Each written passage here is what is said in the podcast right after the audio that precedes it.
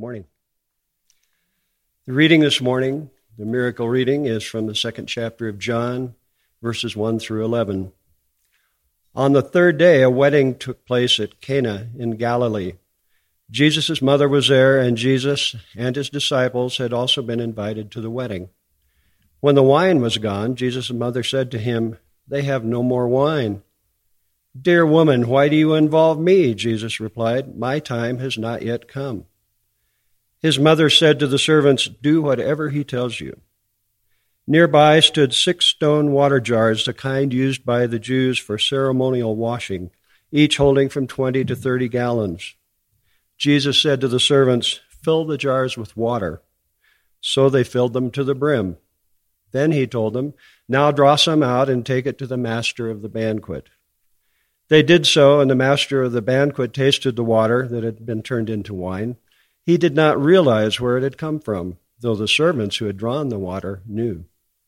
Then he called the bridegroom aside and said, Everyone brings the choice wine first, and then the cheaper wine after the guests have had too much to drink.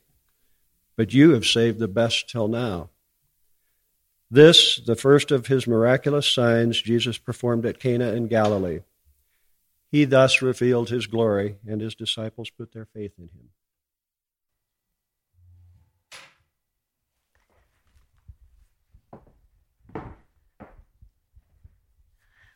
Thanks, Rob. So, what about these miracles?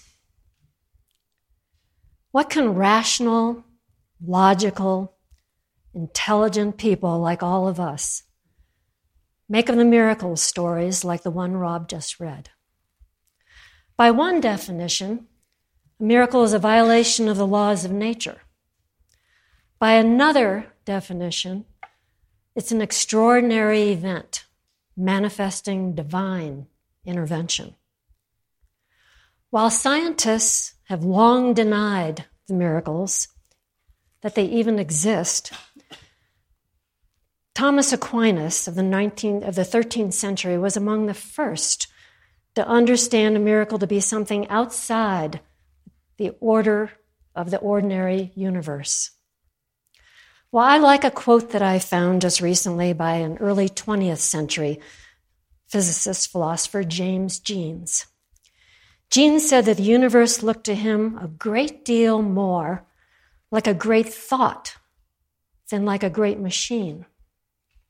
The stuff of the world is mind stuff, he said. A hidden principle seems to be at work, organizing the cosmos in a coherent way. Cosmos.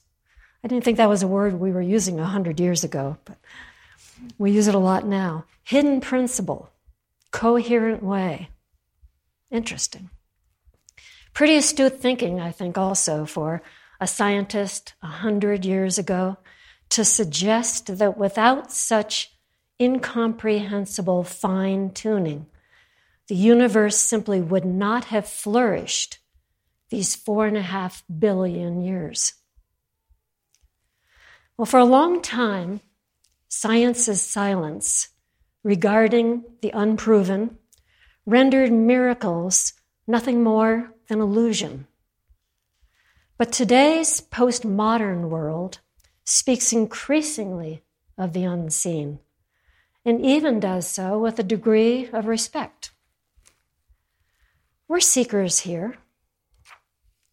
We're all smart spiritual thinkers. I think many of us even consider ourselves enlightened.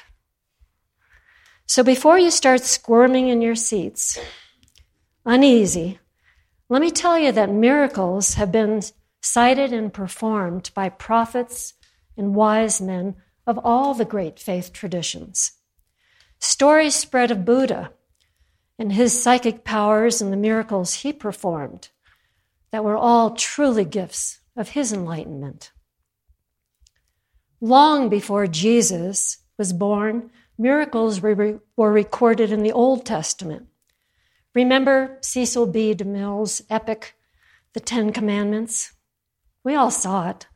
Literally millions watched as Charlton Heston, playing the role of Moses, parted the Red Sea. The Israelites raced across the dry riverbed saved by those walls of water that would soon come crashing down, sweeping away Pharaoh's soldiers and chariots. It was written that Jesus did not inherently seek to seduce his followers, is recorded in the Bible. He even told the disciples not to spread words of his miracles. But I guess if one is trying to make a spectacular statement, what better vehicle than a spectacular healing, raising of the dead, or feeding of a hungry crowd? Seems like there was a lot of very direct divine intervention years ago. So, why don't we see miracles like this today? It's a good question. But let's first go back to that wine and water story. There's no way really to know why Jesus chose the wedding at Cana to perform his first, you might say, his coming out miracle.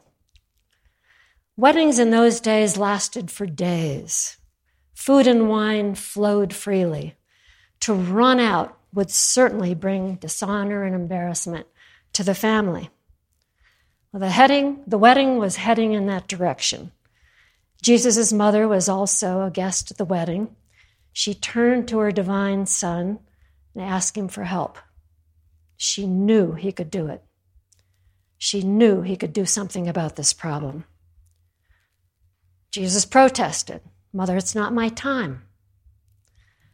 Well, it's never been easy to argue with a Jewish mama. So reluctantly, Jesus had the servants bring those six jars filled with water. When the overseer of the wedding tasted the water that had turned to wine, he declared it to be the best wine, best he had ever tasted. And he even remarked something that every practical host already knows Serve that best wine first, not after everybody's already drunk. Well, the disciple John, author of the story, described this miracle as a sign. Signs are not mere miracles, they are miracles with meaning. They are intended to convey a truth that would not otherwise be known, to manifest a significance that might otherwise be hidden. Water, the basic necessity of life, is changed into wine, the symbol not just of life, but of abundant life, joyous life. In his book, Miracles by C.S. Lewis, who is also the author of many books I think we've read Chronicles of Narnia, Screwtape Letters, Mere Christianity, some great ones. Lewis pointed out in his book Miracles that this is kind of a short circuiting. Jesus did something instantly that generally takes a much longer time. In Lewis's words, each miracle writes for us in small letters something that God has already written or will write in letters almost too large to be noticed across the whole canvas of nature. There are a lot of ways to look at the meaning the story of this wedding as a revelation of divinity, listen to one's mother, hospitality, live, love, and be merry. Did this miracle really occur? Did this event ever occur? Does it really matter?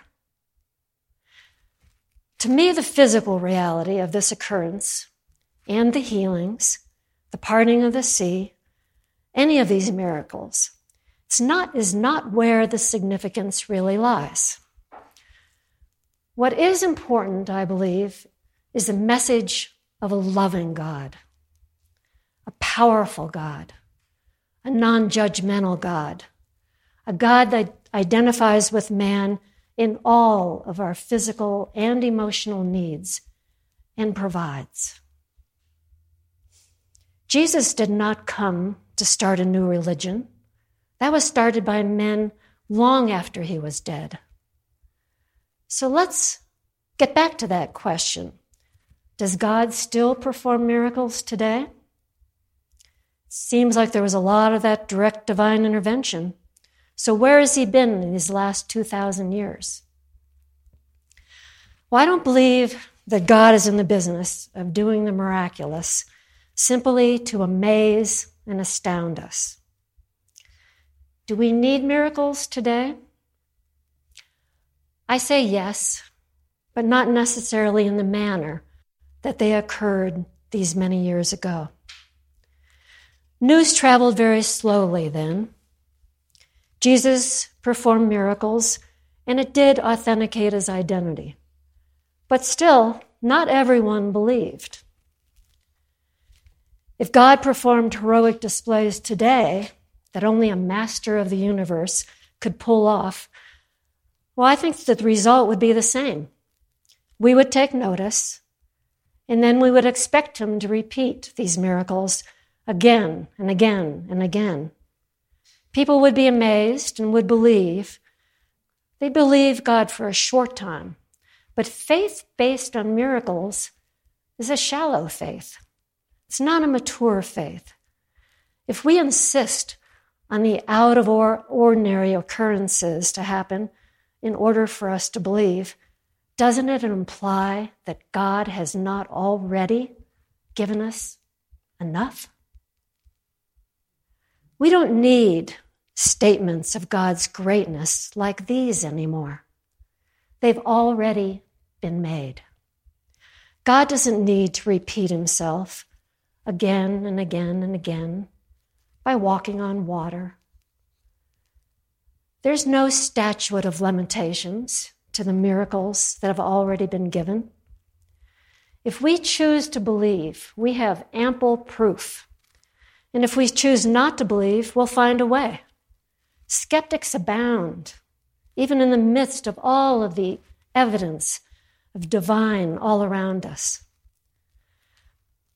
I suspect we all know what it's like to glimpse a land of promise and then to shy away. Spiritual life calls us to look at our fears our doubts, our skepticisms,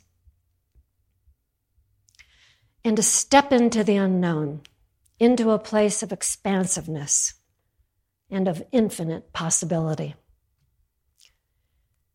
And what does it take?